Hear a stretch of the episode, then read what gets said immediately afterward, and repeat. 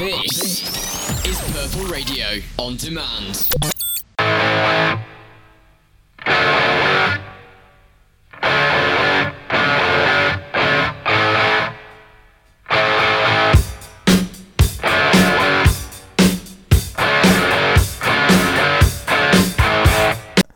Hello and welcome to another episode, an extenuating circumstance episode of Pub Talk, um, the show where four friends normally come together and talk football over a pint or two. Um, obviously, at the moment, we don't have any football um, because of the COVID 19 coronavirus that has gripped the world and, and, and the pandemic, which has ensured that there is no football for the foreseeable future. But we still have Dunny, uh, myself, Gabriel and Archie Hodgson here. Uh, Matthew Ryden is just currently working himself out before he gets back to um, to to the UK and to, to France before having been in, in, in Russia. We've all been repatriated now. We're back in uh, our relative home. So I'm in I'm in London, and then Danny Danny, whereabouts are you now? I'm in Hertfordshire at the minute, and so almost London, not quite. Almost London, quite, not quite. Um, and uh, and Archie, you're you're up in Edinburgh, aren't you? I'm in God's country, mate. Indeed, yeah, in God's country. Um, so yeah, we'll we'll be talking a lot about the coronavirus, a lot about the implications of the coronavirus as opposed to the actual medical science behind it. But um, in terms of what the effect is on, on football economically and sportingly, uh, and then we'll we'll also just branch out into a bit of our lives, considering that apparently, according to popular demand, that's what people are actually interested in. So um, we'll um, well, just off air, we were talking about what to do regarding the current 2019-20 season. We currently have um, a season that's 28, 29 match days in, in, in the Premier League, 25 match days in for the Bundesliga. Um, and whilst there are a lot of things that seem certain, Norwich going down, Liverpool being champions, um, Bayern Munich seeing like they probably will win the title, and, and Paderborn definitely looking like they're going down, among a, a myriad of other stories. Um, there's a lot of uncertainty for Champions League positions, title races in Serie A, La Liga, uh, and uh, you know relegation in Scotland. Um, so there's a there's a lot that's yet to be decided. And Dunny, um, obviously, off air, you were saying that we should call the season null and void. That is one of the options to call it null and, null and void. Um, what do you uh, do? You want to elaborate on that? Do you want to? Yeah. So I think the problem is if you look at all of the different leagues and all of the different countries. Say we focus primarily on Europe, is we don't really know much. Well, I for one don't know much about South America or other continents and other leagues. But I think if you look at Europe in particular, there are only a couple of specific certainties, if you want, if you if you were in um, inverted commas. So you look at Liverpool winning, Dundee winning, potentially Hearts going down. Um, but I think the problem that that UEFA face is they're going to have to implement a blanket strategy covering all of the European leagues, and I mm. don't think you can have specific cases whereby, well, actually, Liverpool were really good, or say if you look just got Hearts are going to go down, or Norwich like they were going down. Because the problem is, if you relegate teams, teams have to be promoted, but it, it's they're not always certainties. You look at events like playoffs in the Championship to the Premier League. You never really know how that's going to come out. It's not like it's one, two, three, four because in the playoffs anything happens. It's a one-off game um, at Wembley typically, which decides you know the final team to get promoted to the Premier League. And I think it's un- although it's unfair on teams like Liverpool and Dundee, and potentially it would you know see teams like Hearts and Norwich look incredibly fortunate.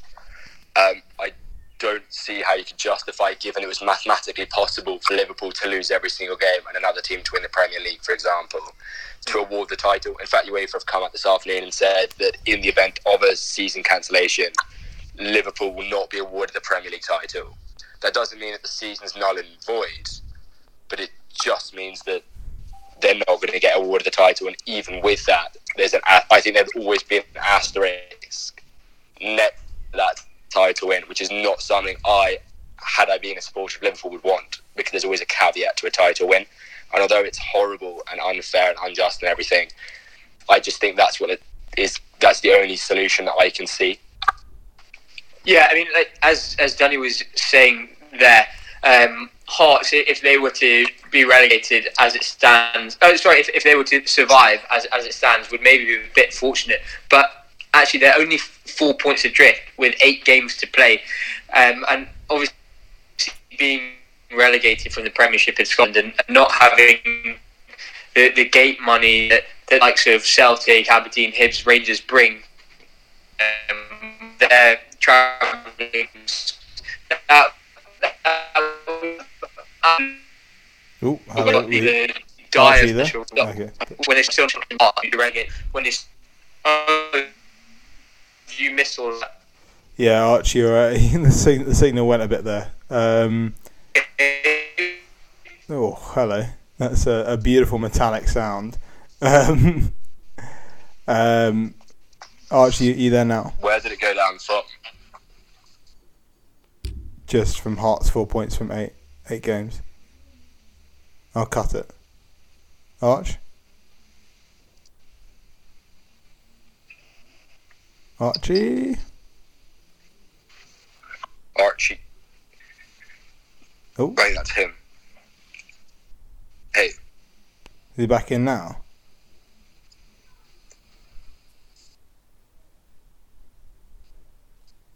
Done? well, I can hear you, but I think Gabe's more important given Gabe's got the recording equipment. Um, yeah, I can't hear. I can't hear Arch at all. Okay. Just Oh, go. you, you can't hear me. Oh no, I can hear you now. I can hear you perfect. Okay. Go from Hearts from eight point, four points from eight. Okay. Sorry.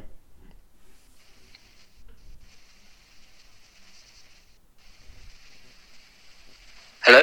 Yep. Hey, Wait, Gabe. Uh, Gabe, I can't hear you. Arch. Oh, I can hear him now.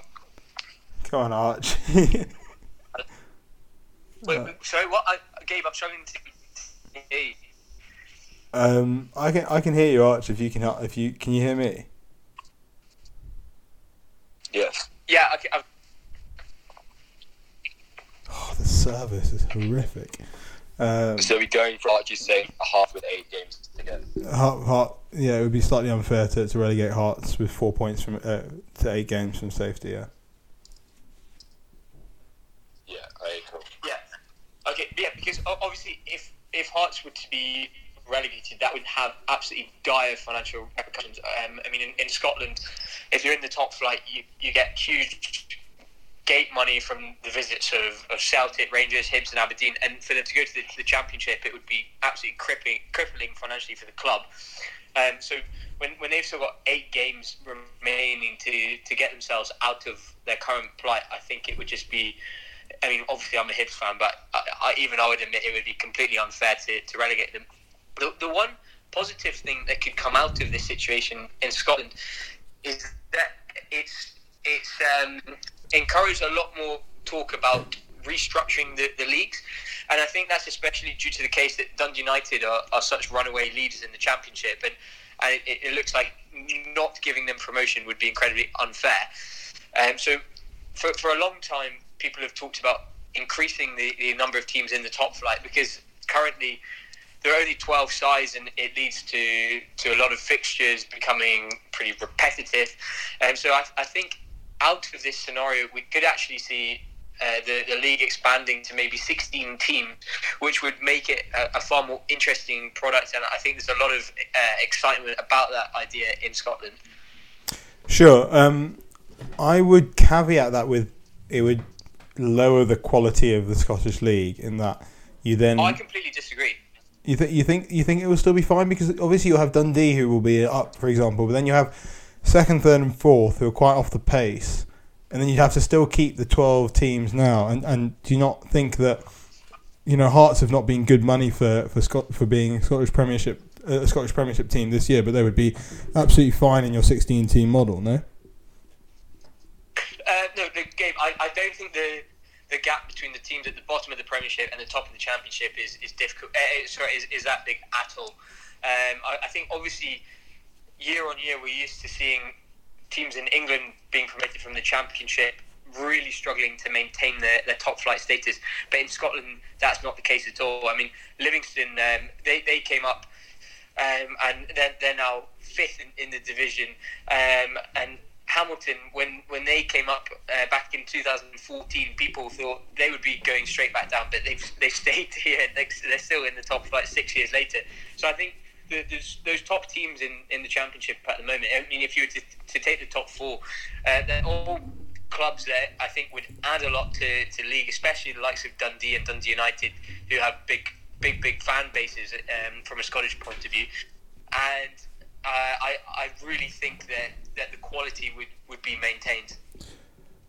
Yeah, it's interesting. I mean, Dunny, going back to Dunny's point about um, about the whole idea of nulling and voiding seasons and and this. I mean, you have a massive issue in terms of broadcasting rights, in terms of um, what would you then do about the rest of the season? Uh, the pay packages that have invariably been spent by clubs that they've been given from uh, from from the TV deals of games that won't won't have ever happened. Um, you then have the situation whereby what do you do for the Champions League next year?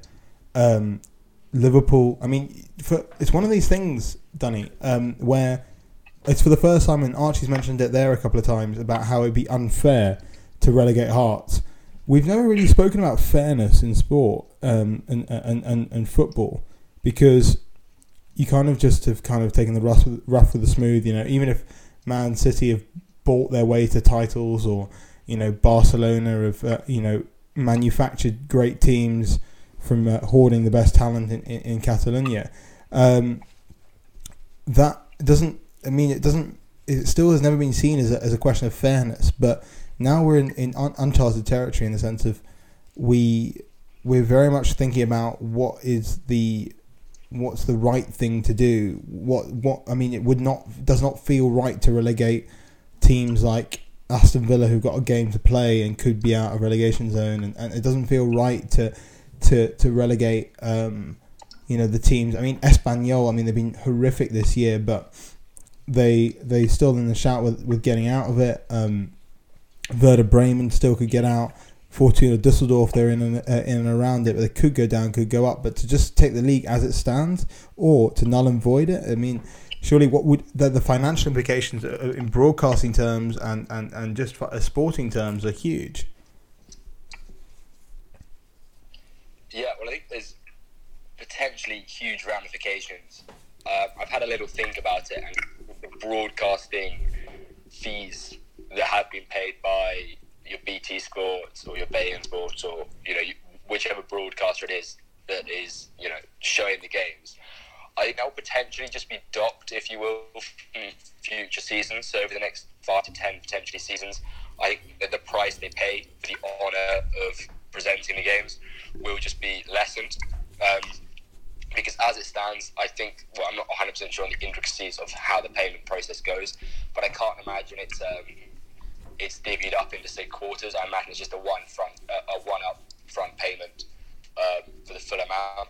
So I imagine over the next coming years they're going to have to just scale back that aspect because I think also again going back to the fair versus unfair, I think it would be unfair to expect football clubs to pay back money that they've been given because again it's not in their control. This is not a situation that has come about due to fiscal policy or anything like that. It's something that's beyond everyone's control.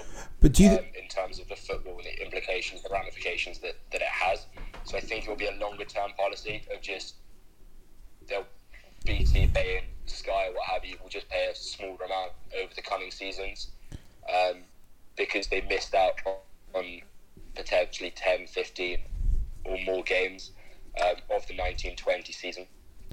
Do you, do you think, and Archie, you can jump in on this, um, speaking about the whole idea of, um, of fiscal policy and how clubs will not have budgeted for instances like this, do you think this will now inculcate an environment in football whereby you don't get clubs spending irresponsibly and splurging because it just you know and rather keeping a lot of money and making sure that they are that running a good P&G a good profit uh, uh, you know uh, and, and and get a profit and loss or a P&L um, and making sure that they are a sound um, company as well as as well as just a, a footballing industry that just pumps out money and churns money through.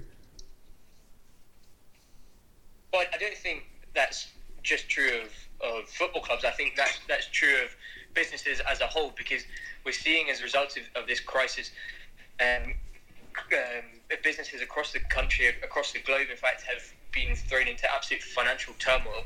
So I think going forward, we are going to see. Um, uh, obviously, we're talking about football clubs. I think we are going to see football clubs have to really consider their their cash reserves and the way in which they, they run their finances. Because obviously, this this is such an unprecedented uh, situation, but it, it, just goes to show that you never know what's around the corner, and and you have to have cash reserves in place in, in order to to continue to pay staff, in order to continue to pay bills in in such um, unprecedented circumstances. So yes, I think I think football in the last decade or so has had a, a real issue um, with financial mismanagement. We've seen so many clubs, the likes of Rangers, Blackpool, just to name two off the top of my head, who have um, nearly gone uh, into oblivion because of their financial mismanagement.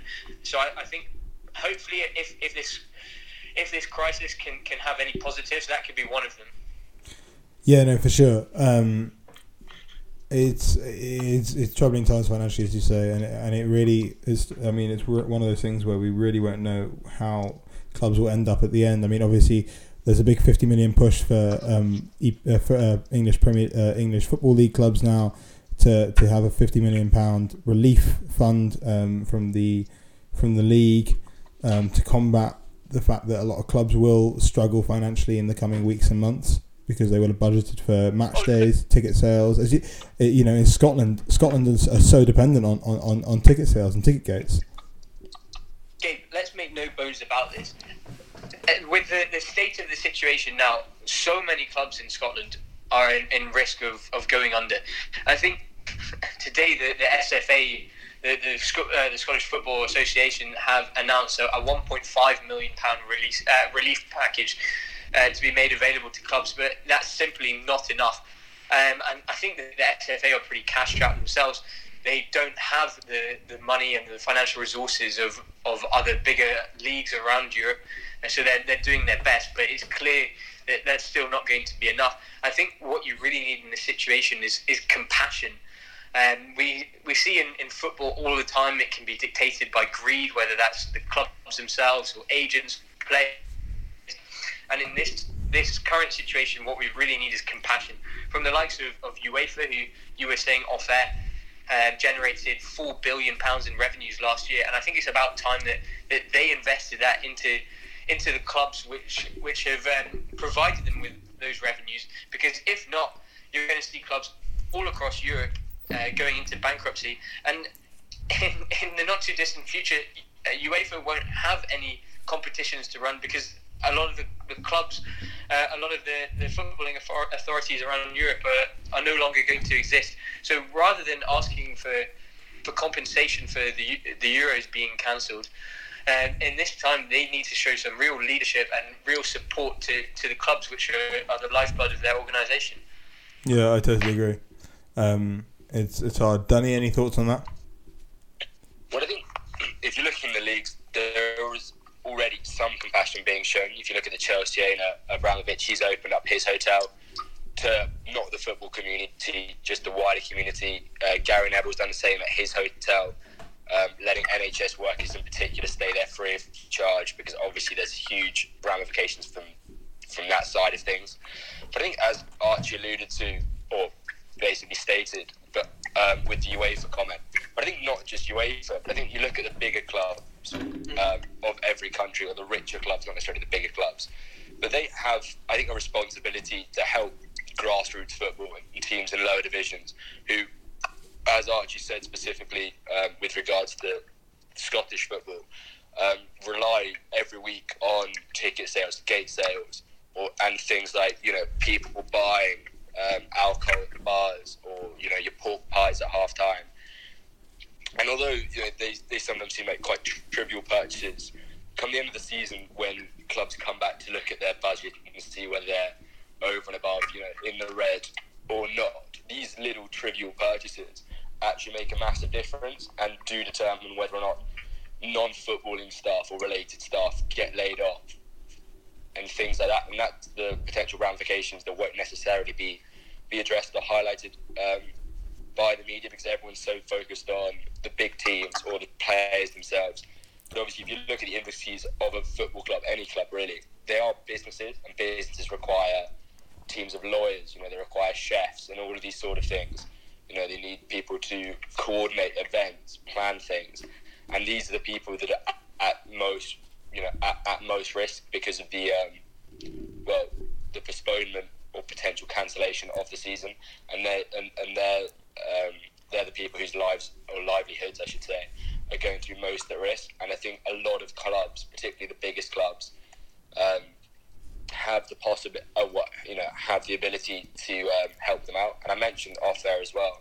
If you look at someone like Mesut Ozil, who's on 360, 370,000 pounds a week, um, and obviously he's just one example, but throughout, you know, particularly European football, there's players on enormous sums of money, and if they halved or even just quartered their weekly wages and donated them to staff or you know other clubs further down the league, I think without any hint of a problem, without having to go for outside help, without even having to go, you know, to UEFA's pool of money, you'd be able to solve the problem, like in football, just because of the excessive amount that these players are being paid. So it's a very quick and easy solution. But as Archie uh, tapped on, it just requires a bit of compassion, which is often easier said than done because there are so many different people involved in football that potentially could show greed, as Archie mentioned, like those agents or players themselves, or you know what have you. Yeah, it's very hard, and also I guess um, it's it's it's very hard to to compare in terms of what you know people on the breadline are going through. But these footballers, despite the fact that they are extraordinarily wealthy, will also see it from the perspective of they have budgeted in their means for for whatever they they have, be it their mortgages, even if they are twenty times that of the normal average human being, hundred times that of that average human being. Um, they are still going to have the mortgage to pay in relation to their to their wage. They're still going to have bills, etc., etc. And, uh, and it obviously has it has massive ramifications across across the board, irrespective of how wealthy you are. But you do think that the top top percent should really make way and, and sort of. I mean, to to give an example, I mean, Bochum in the second division of German football stand to lose five hundred thousand euros for every game that isn't played. Um, that's not dissimilar to what most of the Zweite Bundesliga, most of the second division clubs will get, will have in terms of su- suffering severe losses. As, as, Archie said, a lot of Scottish clubs will go under, a lot of German uh, clubs will go under, particularly with the idea of the 50 plus 1 rule where you have the fans being the majority owner. If the fans themselves aren't able to support themselves, and they they're hardly going to be able to support a football club. So it's um, you really think that the big conglomerates, the big club, uh, big clubs like Bayern Munich, even though they are fifty plus one owned, they still have inordinate amount of money in comparison to the rest of it. Borussia Dortmund as well. Um, you'd hope that they would be able to funnel some money into the lower, the smaller clubs down down the leagues. Um, looking at Germany, I actually think, or rather, speaking of Germany. Um, Archie touched on the Scottish League becoming a 16 league team, uh, 16 league, uh, 16 team league um, in the coming years uh, as a result of this. Um, the Bundesliga floated the idea of having a 22 league Bundesliga next year with the first four teams from the Zweite Bundesliga, the second division, going up. Uh, that's because third and fourth is pretty close, uh, and it would be fair to do a third. The third place is normally a promotion playoff place, but it wouldn't be fair to have a promotion playoff with a team that are third bottom because you know they could be out of that position. Um, it's really, really rare for the Bundesliga to suggest this kind of thing because they're they're staunchly in favour of having an 18 league te- uh, 18 team league. I mean, I'm never going to be able to say that. Um, and um, so, it, do we do we envisage a situation whereby the Premier League will have a 22 uh, team league La Liga will have people come up and, and, and relegated. I mean, for me personally, the only way I see it uh, see it concluding is is this season is concluded, be it at the end of this calendar year, be it at the start of 2021. Um, I just think that we have to finish the season no matter what. Um, obviously, Danny, you think you think null and void is the best way to go about it. Arch, what do you what do you think on that?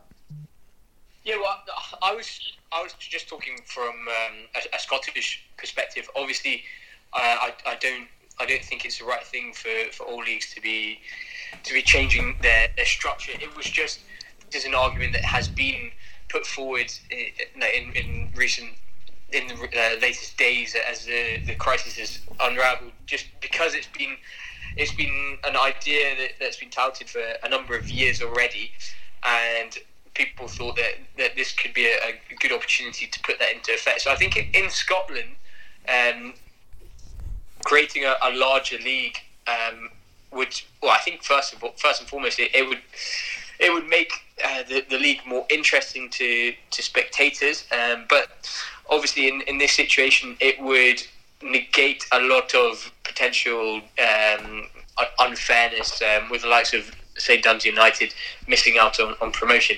Um, but uh, to to be honest with you, I I am of the opinion, like Dunny, that you can't award titles, you can't award relegations when mathematically those standings could change.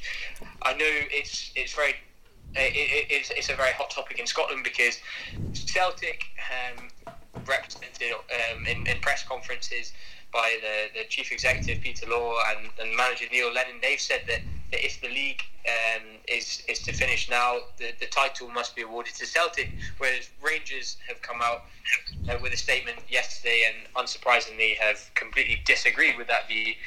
Um, but I think obviously if, if you've got a red, uh, if you've got a, a green hat on or a blue hat on, you're gonna you're gonna uh, take uh, either side of that argument. But I think for, for me you can't award the title when the season's not been completed. I think at the start of the season, you set out to play 38 games, and unless those 38 games are completed, no no titles can be awarded. That's just my opinion, and I know I know there's no way of, of pleasing all people, and I, I think perhaps you would need a vote from from the the member clubs of, of the league to, to come to a conclusion. But yeah, my, my opinion is that that the league should be declared null and void. Would you would you favour a situation? And I was listening to Roddy Forsyth talk about this, of where a wartime uh, what they did in wartime was um, they asterisked uh, Celtics as title, so it wouldn't count as one of the nine consecutive league titles. Um, but then next year you'd be able to go ahead and um, and have and, and if Celtic were to win um, the title next year, then that would count as a ninth consecutive league title and then they'd go ahead and, and the, I mean, what the, the, the the caveat to that is that Rangers then get an extra year to, to stop that the, the major number ten. The issue is really is if this was the Cel- if this was Celtic's fourth title in a row, it wouldn't make a major difference. I mean, I don't think it would it would massively affect the Scottish landscape, but because it's so close to nine, which is so close to ten, um, which obviously would break the Rangers record and, and, and be enormous for Celtic um, it becomes such a massive point, a political element of uh, in Scottish football. Well, I know, Gabe, but I, I can guarantee you one thing: if this coronavirus had broken out um, just um, before the turn of the year, when Rangers were at the top of the table, would Celtic have been happy for it to finish there? Absolutely not. So I think you you need to you need to have a, a sense of fairness. I think even the most ardent Celtic supporters need to realise that that mathematically the, the league is not won, and and therefore you can't you can't give them the title. As for the question of an asterisk, I I think it's the same as calling the season null and void because if it's not part of the, of the, the nine in a row, it really has little meaning at all. Sure. Um, my my thinking has been, um, and um, because obviously in 2022 the Qatar World Cup will be staged in November. This is almost, in a way, a great opportunity for us to realign our footballing calendar. Um, for example, if we do ha- not have football for a, a, number of months, and say we can only get back into football in October time, September, um, should we not then, Dunny, um, maybe say let's finish out the rest of the league's games this season, finish out, and then have a two month break, say of December and January. Use that to be our the, the what was the summer transfer window, but it be the winter transfer window, and then start the season again in February, and have the 2021 season be February to October. Have the break November, December, half November, December, January. Have and then have the 2022 season of Fe- February to October, and then have the 2022 Qatar World Cup. Would there be any reason? Would you, could you see any any opposition in, in that may, maybe being the case? Um, there's a few potential hiccups I could see arising from that situation. I think England, or the English league, I should say, has always been um, bombarded with accusations that they need a winter break. And I think what you're potentially suggesting just leads to potentially more problems that the lack of respite that players in the Premier League are uh, subject to. Mm-hmm. I think as, as, as an ardent English fan, um, I'd love to think that we'd be going into the next World Cup. Not to mention that the Euros have been postponed next year as well, so that's another thing you need to schedule in mm. to your potential plan of when things are going to be played. And the problem is, we joke and we say, "Oh, these players are on extortionate sums of money," which of course they are. But you can't also expect them to play week in week out. Any you know anyone that plays even your Sunday league, your grassroots level of football, appreciates that a full 90 minutes does take it out of you. You certainly appreciate that, don't you, Donny? Sorry? You certainly appreciate that after last week. I do appreciate. What happened last um, week? I, I made my return debut for the F team. Nice. College. And how'd you yeah. get on? Uh, we lost the game. Some would suggest it was because I tried to backheel the ball. Some the would. Goal. Oh, really? But um, wow. I did also get two assists. So you know, swings and roundabouts. Swings it does definitely. But possibly my fault, which I have um, acknowledged to the team. we'll, we'll, we'll, just you know slide past that problem. But um, what I was going to say is I, I, as an English fan, as I'm sure every other English fan out there, or Spanish or Scotland, if they ever represented their team at the Euros or the World Cup, would. Sorry, the line passed out there. What was that? would want their team to uh, to go into the competition as fresh as possible.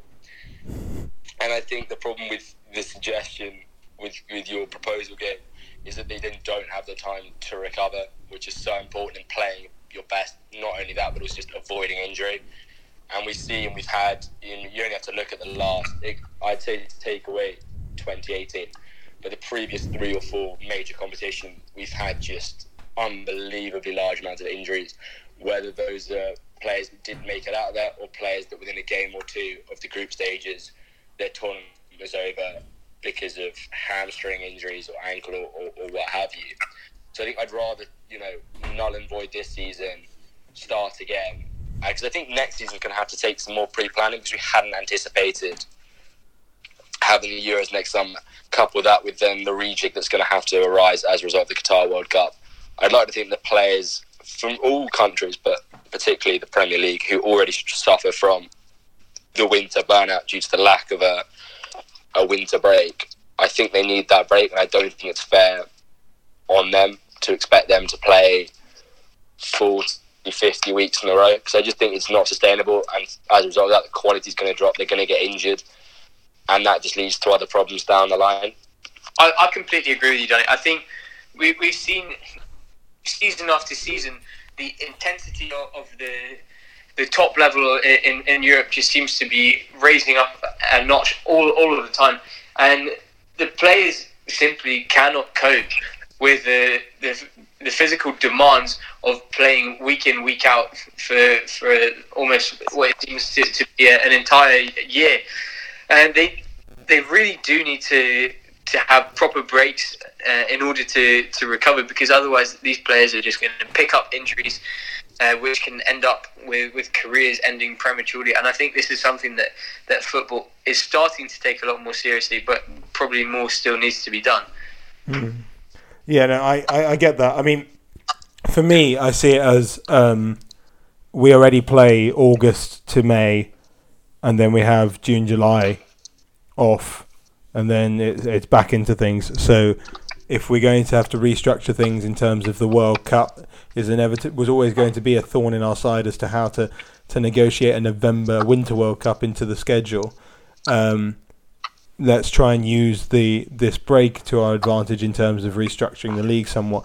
I guess the other option that is is that if we played for me, I mean, I just think it's massively important that we have complete seasons in whichever way it is. So, for example, if the 2021 season has to be a 19 game season, and we only play, you only play the team at home, or oh, sorry, not at home once rather, on the in one one way, not either home or away, and and not um and and not the return leg, um to accommodate for the fact that we've missed some months here, then uh, and fit the and fit the second half of this season into what would have been the first half of the of next season. I think that's far. Do you not think, do you not think in sorry to to cut in, but do you not think in that scenario, if if there was a league played over 19 games, would that not get considered in years to come as a bit of a an asterisk next to the, the title winner? I think I think maybe, but then also at the same time, um, there's a, these are extenuating circumstances. These are times where we have to kind of adapt. There's no way that we can expect. I mean, obviously the the guidelines are that we have the games that should be finished by June the thirtieth. That we should be able to play by April the second, third. I mean, it's just a stopgap. There's no way there's going to be football for the entirety of April, or I don't even think May. I think we're not going to see football for a good few months.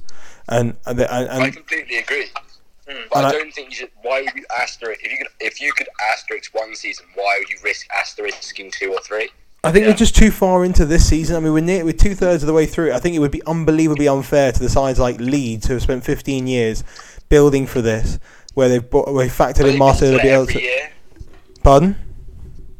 They bottle it every year. Doesn't make True. a difference. They do They'll bottle every year. Same place next season. well, I think that, that that's that's the bottom line, Gabe. Unfortunately, whatever decision is made, you're gonna you're gonna have some very unhappy clubs because I mean, obviously, see if you, you deny you deny um, Leeds promotion, they're going to be unhappy. But then at the same time, if you promoted Leeds and, and relegated clubs that still have a, a chance of surviving, they're going to be very unhappy, and there are going to be huge financial repercussions either way. So you you really can't please everyone. But do you, do you then go um do you then go and give Norwich City, for example, um, a parachute payment that they then or, or not the parachute payment, but rather 120 million or whatever for what you which you which is what you get for, for participating in the in the competition. Do you get do you give them Yeah, that at the end of this? of, yeah, but but it's a- actually a question of sporting integrity. How can you relegate a club when when mathematically they've still got a chance of surviving? Uh, no, I agree. I agree. I just think that we should try and even if we even if they have to be played next year or, or the end of this year, the end of this calendar year, I just think that we should try and finish the games because I think it's a lot easier for us to ruin, not say ruin in inverted. I just think it's a lot easier for us to to have a have a have difficulties with factoring in next season as opposed to sorting out this season, considering there have been so many storylines, so many different things that have happened this year, so many different permutations. I mean, I I mean, there is a whole other element of contracts that we've not discussed in terms of what do we do with players that have contracts. you took, you took the word, Yeah, like honestly, you took the words out of my mouth because you're, you're talking about completing the, the season at a, a later date. But what, what if that later date ends up being in July or August?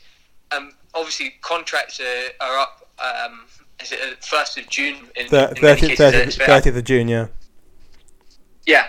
Okay. So if, if that's the case, by the time you get to, to July or August or whenever you complete the remaining games, you, you could have completely different squads. And, and where's the sporting integrity there? If you've played the majority of the season with one with one squad, and then it's it's it could be um, a case of wholesale changes for the remaining games. I just don't think that's fair at all. I don't think you're going to be able to complete this season whilst maintaining sporting integrity because of that reason.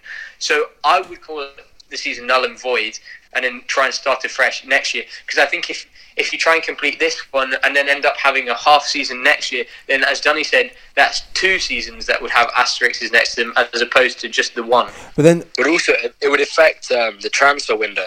Would you have a transfer window open over two seasons? How does that work?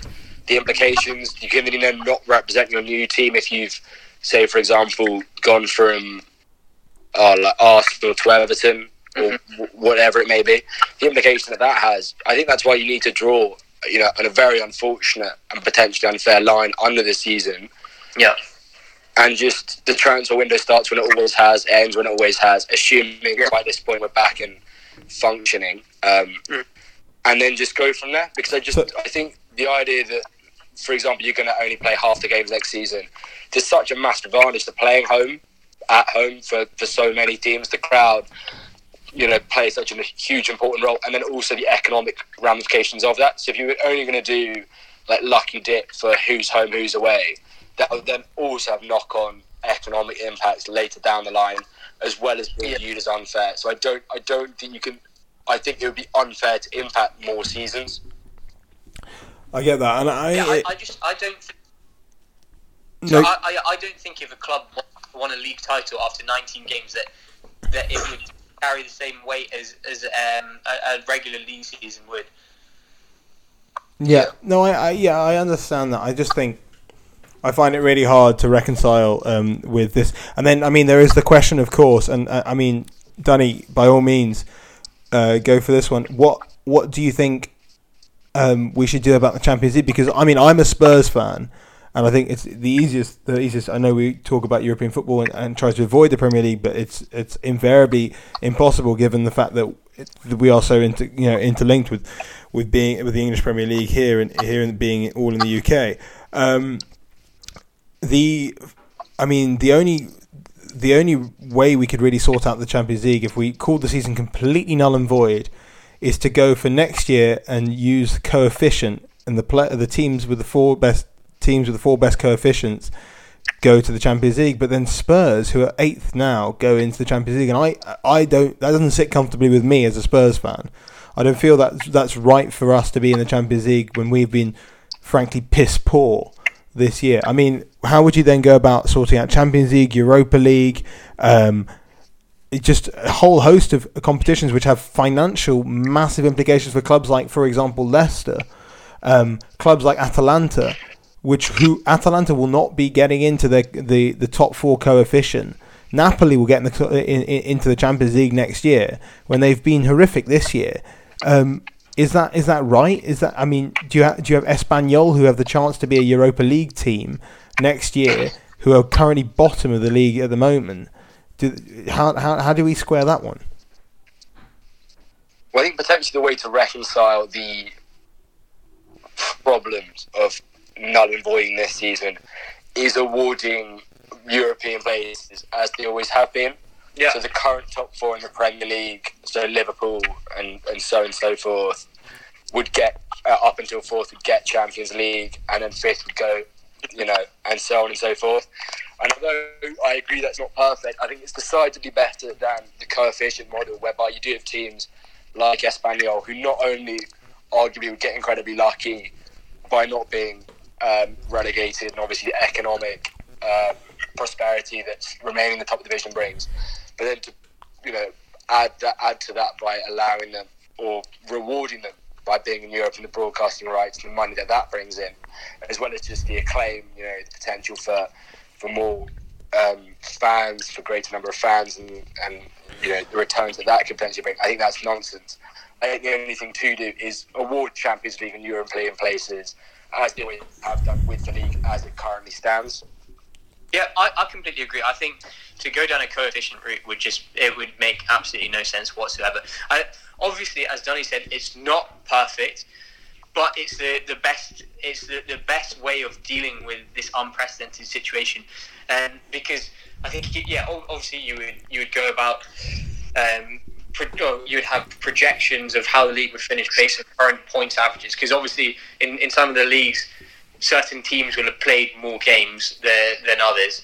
Um, so yeah, you would you would take their average points um, from the games played so far and, and have projections and and then uh, award the Euro based on that. Um, but obviously, it's not perfect. But at the same time, it's not affecting which league a, club is going to be playing in next season. It's also not going to affect. eh, You're, not going to have titles involved with asterisks. So I think it really is the only uh, the only um, the only kind of sensible solution to, to this problem. Yeah, it's a. I mean, it's just one of those problems where, I mean, obviously we've never even seen it in our lifetimes. I don't think anyone has seen it in their lifetime. It's it's it's so unbelievably complicated, and, and as you say, Arch and Dunn. I mean, whatever way we look at it, someone's going to lose out, and it's so hard to reconcile with that fact when we value sport in the fact that after 38 games, after 34 games, you have a winner, you have a loser because they've been the best over that period of time, and Yeah. to have that not with to have the finality of that not being the case is potentially or really poss, you know, probably not being the case this year. I mean, uh, just it, it it really rocks your kind of sporting uh, kind of core. uh, Certainly for me, anyway. My I have I have Yeah. two I have two. But, but, but on, in terms of the the European coefficient, like in, in an average season, that would have absolutely no bearing on who plays in next season's European competitions. Oh, 100%. I don't agree with the European coefficient at all. I just think that that might be the only way that if you call a season null and void, in my mind, if you're calling it null and void, you are literally count, you're scrubbing it from the record books. So unless there's a goodwill agreement whereby teams say the four teams that are currently top should be in the Champions League, and then also you have the other caveat of well, Man City are well, are they they're in the midst of an appeal, which I don't even know if that's happening right now. I mean, does that go, then go to fifth? I mean, do Wolves or Man United get fifth, or how how how does that square? I mean, legal battles will probably ensue. So I mean, it's it's it's, it's just very. I just find it it's just very complicated. Um, I mean, as, as, as Yeah, but I think that that's a far more satisfactory outcome than than relying on the European coefficient because in no season would that would they have any bearing on on the Champions League or Europa League qualification because as you said if you went by the if you went by the uh, the European coefficient you'd have Espanyol who are currently propping up the Liga in in next season's Europa League and, and that's just nonsensical. Yeah. No, I agree. I have two questions really. Um, that kind of I, I'll you know what I'll I'll leave it to the floor to to, to, see who, who who wants to take them. My first question is, um, will the fact that um, the the fact that we don't have a lot of I mean obviously there is now no football for a lot of time not only on the pitch for the pros but also in the academy. You won't have a lot of kids training. La Masia was being closed down for now three and a half weeks.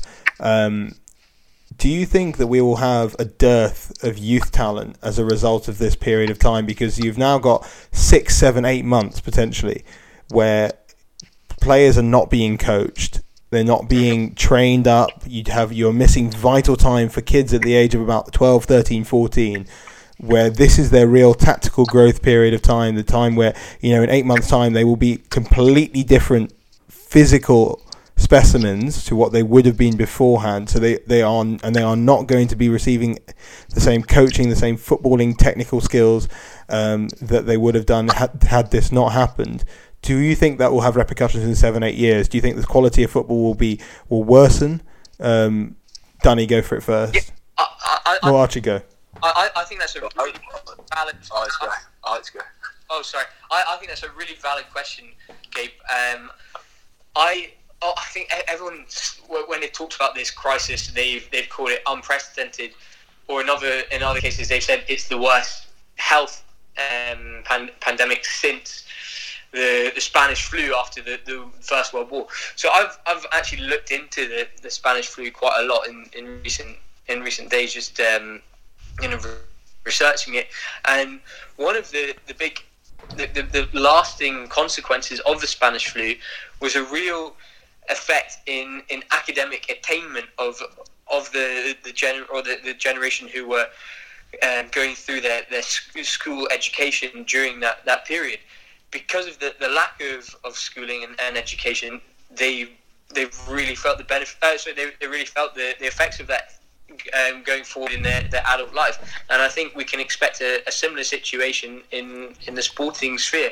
Obviously, it depends how long um, the, uh, the the academies, for example, are out of action. But if we get a situation where academies are, are out of action for say um, six months, I think that's akin to losing six months of, of development.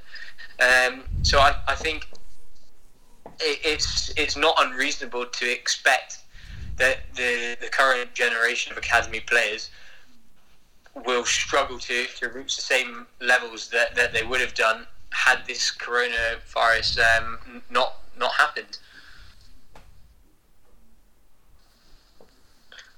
Um, I I'll play devil's advocate for a little bit. Um, and I think if you look You at it. Hong Kong or China or Singapore, who are coming towards the end of their enforced two week quarantine, everything's starting to open up again. So restaurants are open, schools are open, um, people are going back to university and such.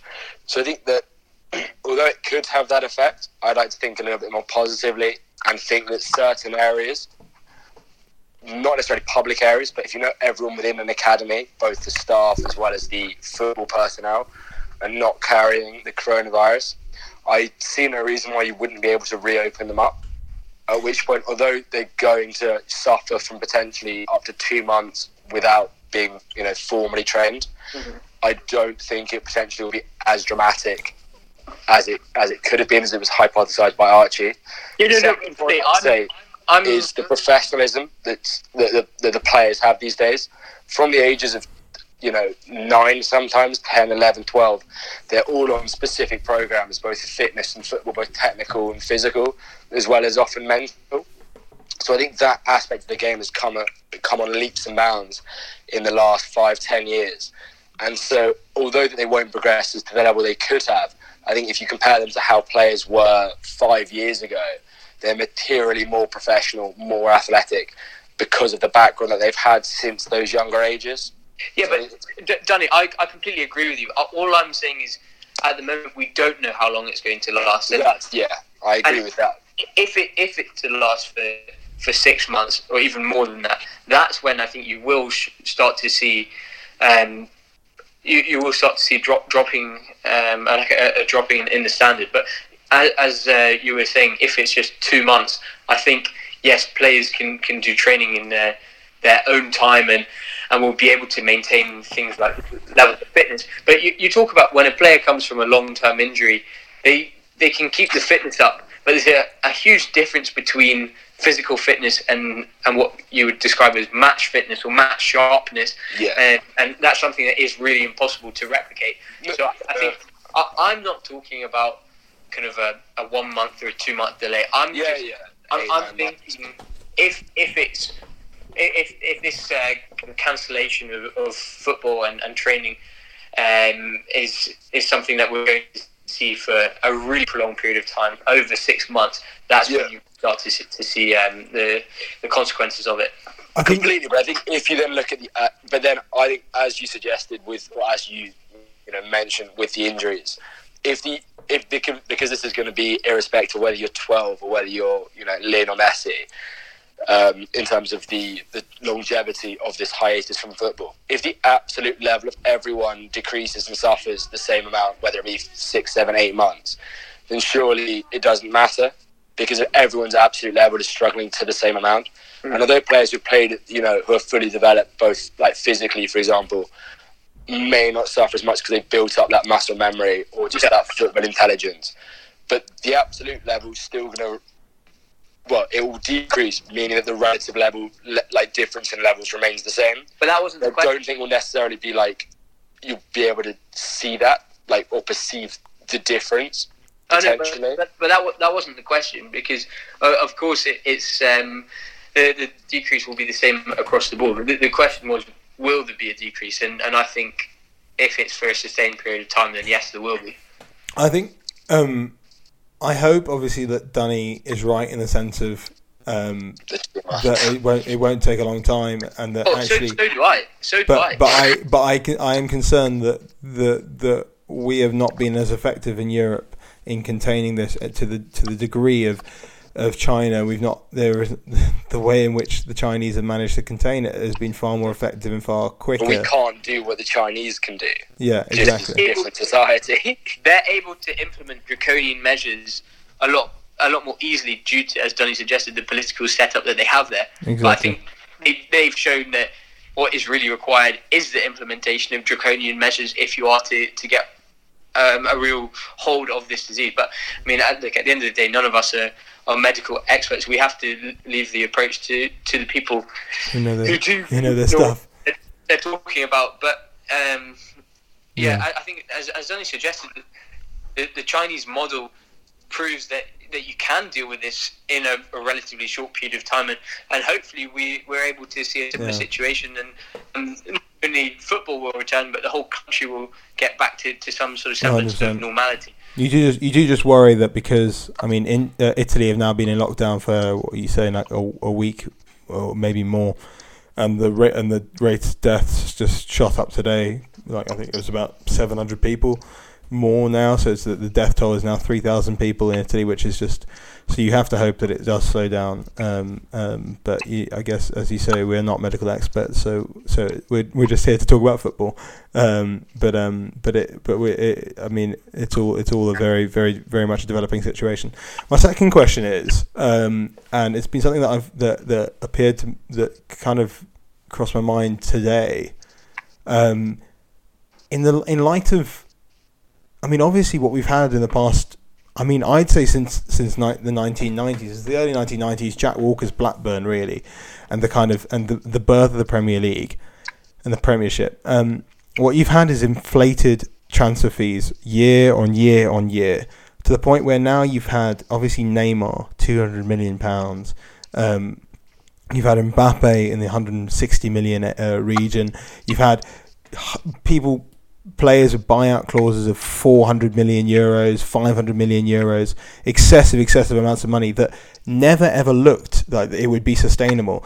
Could the one benefit of basically not an economic meltdown, but certainly an economic um, regression, Recession. and and and the and the fact that a lot of clubs will now just not physically no longer be able to uh, afford transfer fees of 40 50 60 million just at the drop of a hat.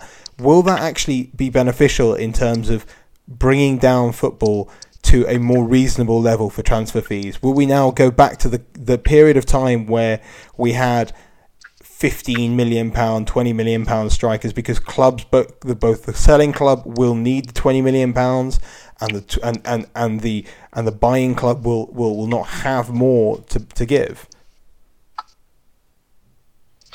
Well, Um, it, it'll, it'll, I yes.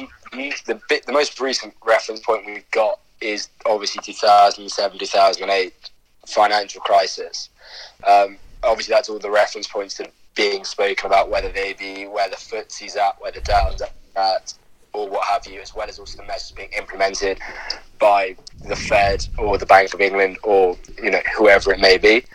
and I think if you look at actually 2007, 2008, that was arguably, or you know, in the aftermath of that, when the economy started recovering, that was the start of the massive acceleration in um, the price of players. So I think potentially it's got more of a reflection, as you suggested, with this state of the economy. Because if people, if no one has money, you can't pay 150 million pounds. And although there is the precedent that a player like um, well, like Mbappe, for example, was being tutored as going for 220 million euros or um, or around that price range if you were to go to Real Madrid. The problem is the, the clubs won't have that sort of money. So, irrespective of the precedent set by Neymar or whoever it may be, if the company, sorry, if, if the players, um, the managers, the owners, or what have you, don't have the money, it's irrelevant what the precedent is because the economy worldwide dictates the price of players. Because if there's no money, you can't pay the money. Um, particularly with things like financial fair play, where the amount of debt you're allowed to accrue over a certain number of years is set, and if you break it, there are certain ramifications, um, whether they be transfer bans or fiscal or what have you.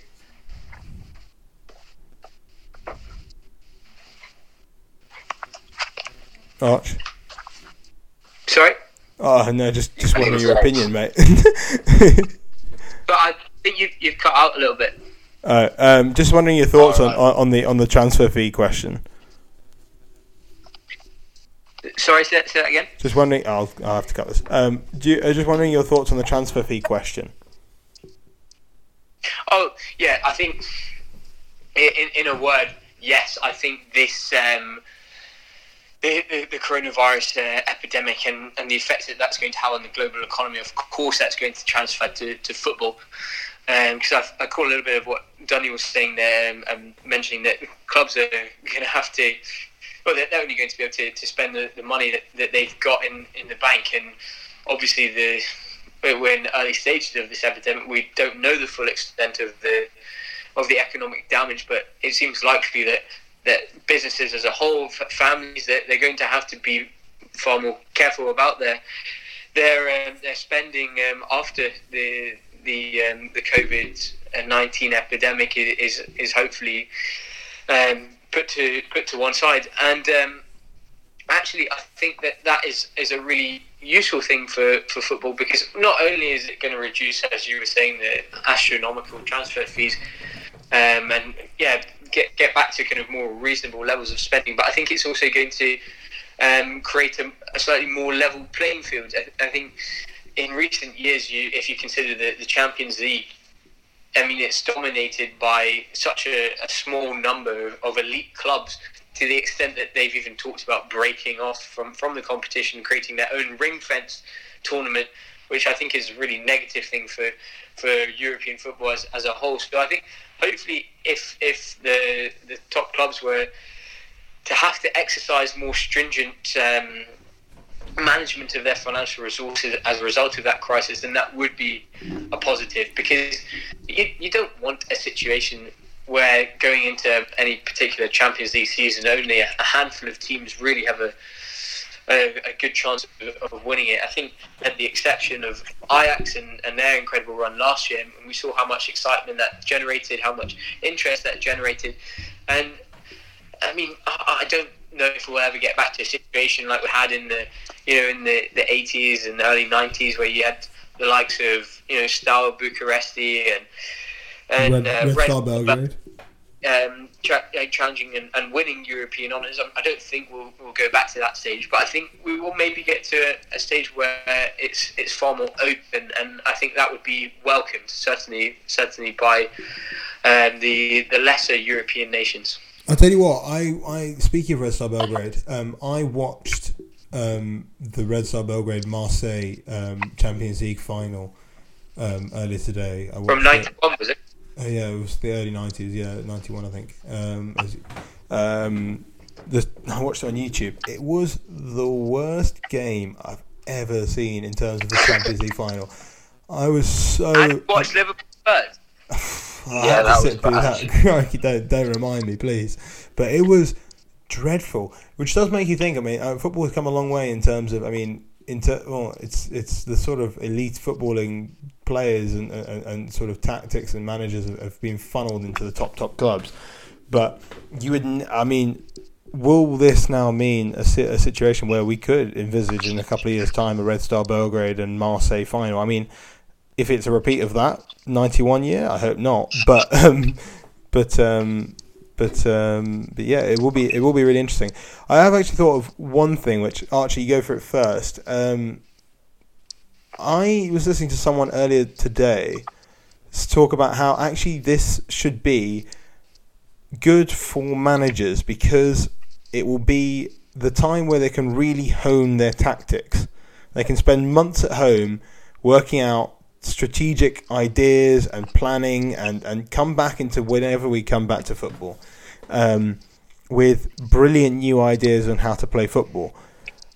With that being said, I, I, I tend to disagree in the sense of you might have all the tactics in the world, but if you're not, if you don't have the players tangibly in front of you, because obviously you can't train at the moment, it's very hard to implement those tactics. It's very hard to, to see if they actually work in real life. I mean, it's all well and good if they work on Football Manager, but hardly good if they um if they if they don't really work with actual human beings. Um, no, of course, I, I think it is an, it's an interesting point of view. It sounds very very philosophical, but I, I mean, look, if you took a if you took a, a teacher, for example, you can give them all of the training in the world in in a in a like a, a university course but that's no substitute for actually getting into the profession because, as, as you said, you could you could be working on, on tactical ideas, but you actually have no idea whether your players would respond well to those. You, you have no idea whether new training drills would actually work in, in practice. You also don't have the opportunity to to learn from, from different match scenarios. As in, I, I don't know, just to use an example, whether whether um, if you're if you're chasing the game in, in the last minute, uh, in the remaining minutes of a, a match, whether you should bring on a, an extra striker, th- things like that. You, you can only gain that experience from actual match situations, and I, I think yes, there's there's probably there's probably an, an, opportunity for, for managers to reflect and, and to probably come back to, to training with fresh new ideas, and, and that's obviously a benefit. But I think overall, there, there won't be a benefit managers from the situation because they're they're missing out on the opportunity to work directly with their players, and, and that's the, the best thing that they can do. Danny? Yeah, I mean, I would uh, tend to agree with Archie. I think it's all good and well having brilliant ideas and plans, but as with arguably any walk of life, ideas are, are, are nothing without implementation, without action. And the problem is, as we've seen over the years with number of with a number of managers, number of tactics, number of teams, if the players don't buy into what you're trying to get them to do, it, it doesn't matter. Mm. Um, and obviously, you can obviously send out um, ideas and plans and tactics online, and you can FaceTime players and FaceTime your team and all that sort of jazz. But as Archie said, there's nothing that actually beats, you know, being there in real life, actually seeing and feeling what it's meant to be like, whether it be a new form of pressing or you're going to swap to tiki-taka or whatever it may be, because you can't replicate. You can have the idea in your mind and visualization. I think is potentially a very useful tool, but unless there's that implementation and that you know physical action into what you're trying to achieve, and the players buy into what you're trying to get them to do, it's arguably fairly pointless, although very nice idea. Um, I think that's where the problem is going to be if you don't have that one-to-one contact, um, and you can't have that man management where some players potentially will understand your idea quicker, some way players will buy into your new ideas, others won't, and it's just it's hard to react. I mean, you've got to also build your tactics around the players you have. Yeah. So it's all good and well you building the tactics, you know, the best tactics in the world for PSG. But if you're if you're the manager of like Barnsley it's, it's not going to help you. You, know, you need to cater to your players and what your players' strengths are. Yeah. If you look at Liverpool, they've got a quick front three. They've got a very, very fit team. So their gegenpressing style of play works very well. Comparatively, if you look at Arsenal and you said, "Oh yeah, you know, Arteta's like had a brainwave and is going to go to a four-four-two with two big men up top," like that, it doesn't work. Yeah, you know, for sure. So I think that's that's the thing. There's only all these managers are paid hundreds of thousands of pounds a year to be the best at what they do, and they have they do have the time to reflect, whether that be in the summer breaks or what have you. So I think an additional four, five, six months. I think they're all going to want to get away from football. Mm. I honestly think they will not think about as well. Once the announcement is made, which I think is more a matter of time than anything, that the season is cancelled or at least postponed until you know for the next three or four months. Mm-hmm. I honestly think that the players will remain fit, but treat it as their summer break, as they would at the end of any regular season, and try and get away from football, as will the managers. Yeah. And then with a month to go, four weeks to go, the players hopefully would have remained fit, but then the managers are then going to go back into tactics because there's a distinct possibility they're going to have the exact same players, but they just should should have no injuries, so they can then get the best out of the tactics that you would have hoped they would have been, you know, yeah. preparing for the previous year. Mm. Dunny, I think that's such a good point about managers maybe actually taking this as an opportunity to, to switch off because well, you've seen uh, you know the likes of, of Pep Guardiola taking sabbaticals. I know um, Allegri's he's on one after he left uh, Juventus. a lot longer one than he thought he would be. Oh, exactly. um, but I, I think the demands of, of the modern game are are such that really it's uh, it's a twenty four seven job for for these managers. I think you can you can tell a lot of the time in the press conferences and, and the interviews just how knackered they are. They have, I think they're they're obviously just married to the job. They have obviously their training throughout the week and the matches, but they are constantly thinking about so many aspects of, of the game. Um, So I, I think for them, actually, Danny's right. It's probably a welcome opportunity to, to switch off a little bit, to recharge the batteries, and to come back reinvigorated for, for whenever the, there's a return to competitive matches. Oh yeah, I definitely agree.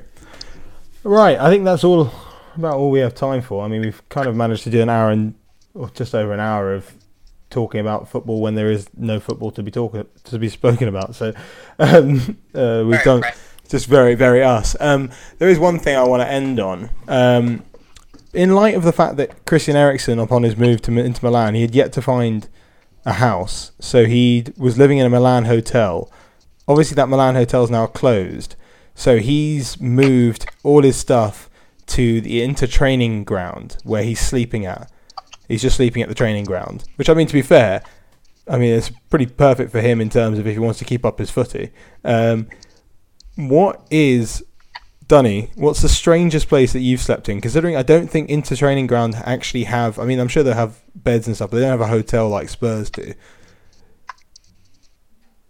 What's your What's the strangest place that you've slept in? What's the strangest place I've ever slept? Yeah, overnight. Uh, yeah, I got that bit. um, what is the Oh, this should be interesting. Uh, whoa. No, I'm not. I have not slept anywhere that that weird. Johnny, you've been stitched up here, mate. Archie, you're next, mate. Don't worry. No, I'm trying to think. Like, uh, what's the weirdest place I've ever ever slept? Apart from a freshers room. sorry, sorry. Oh dear. um, that's just. I mean, that's just distasteful. That's like, well, come on, we're trying to have a civil conversation here. Uh, I would suggest. Oh, it was probably just the beach um, in California. Like the strangest in terms of everywhere. I've always otherwise slept in a bed.